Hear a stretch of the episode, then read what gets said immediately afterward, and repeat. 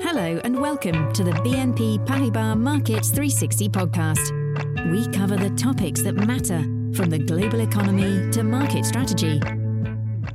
Hello, I'm Olivia Frieser, Global Head of Markets 360 at BNP Paribas, and I'm joined by Paul Hollingsworth, Chief European Economist, and Alex Jekov, G10 FX Strategist. Today we will discuss the upcoming presidential election in France with less than a week to go until the first round on Sunday. It's Tuesday afternoon here in London on the 5th of April 2022. Until recently, markets had been largely assuming a relatively uneventful election, with Macron most likely re elected, which is also our base case.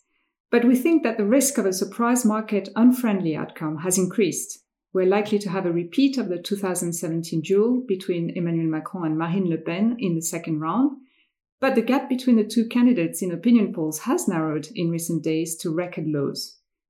Paul, can you tell us more about this and why we have less conviction in our base case scenario? Absolutely, Olivia. As you mentioned on some polls for the second round, Macron is leading Le Pen by only a very narrow margin, around 52 to 48, which is within a margin of error given the size of some of these polls. But I should stress that this is only a few polls as of now. Others show a wider gap. But the trend has been narrowing.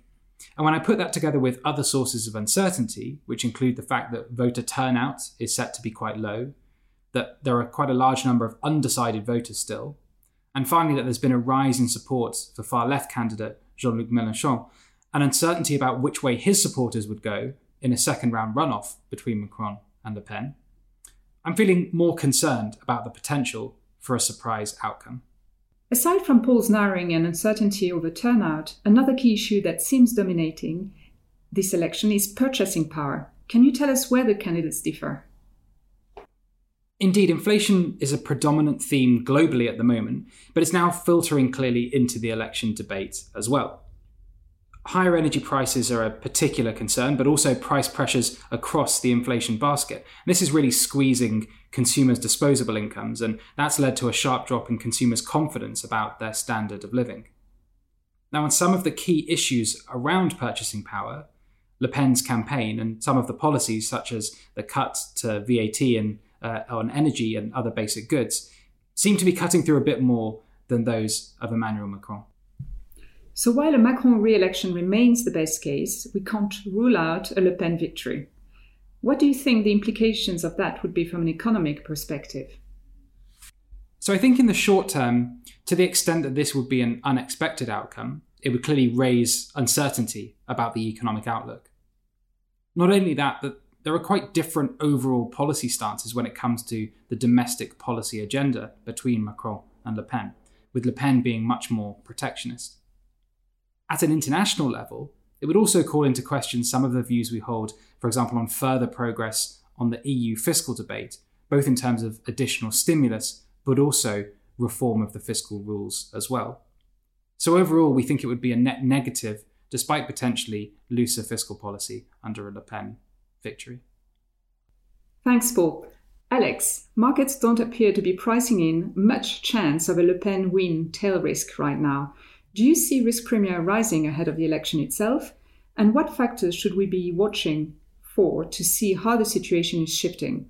Given the swing in polling momentum in favor of Le Pen, we expect the market to be getting more concerned in the coming days. That means French election specific risk premium should indeed start to rise, albeit from very low levels. When we look at our French election risk premium index, what that's telling us is that while French election risk premia are rising, they remain significantly below levels observed in 2017. That makes hedges in rates, equities, and FX attractive currently. But because our base case is still a Macron re election, our bias would be to unwind these hedges prior to the second round of the election. That view is contingent upon a few key factors, though. The first is that French election risk premia do in fact start to rise in the interim, which will mean our hedges perform.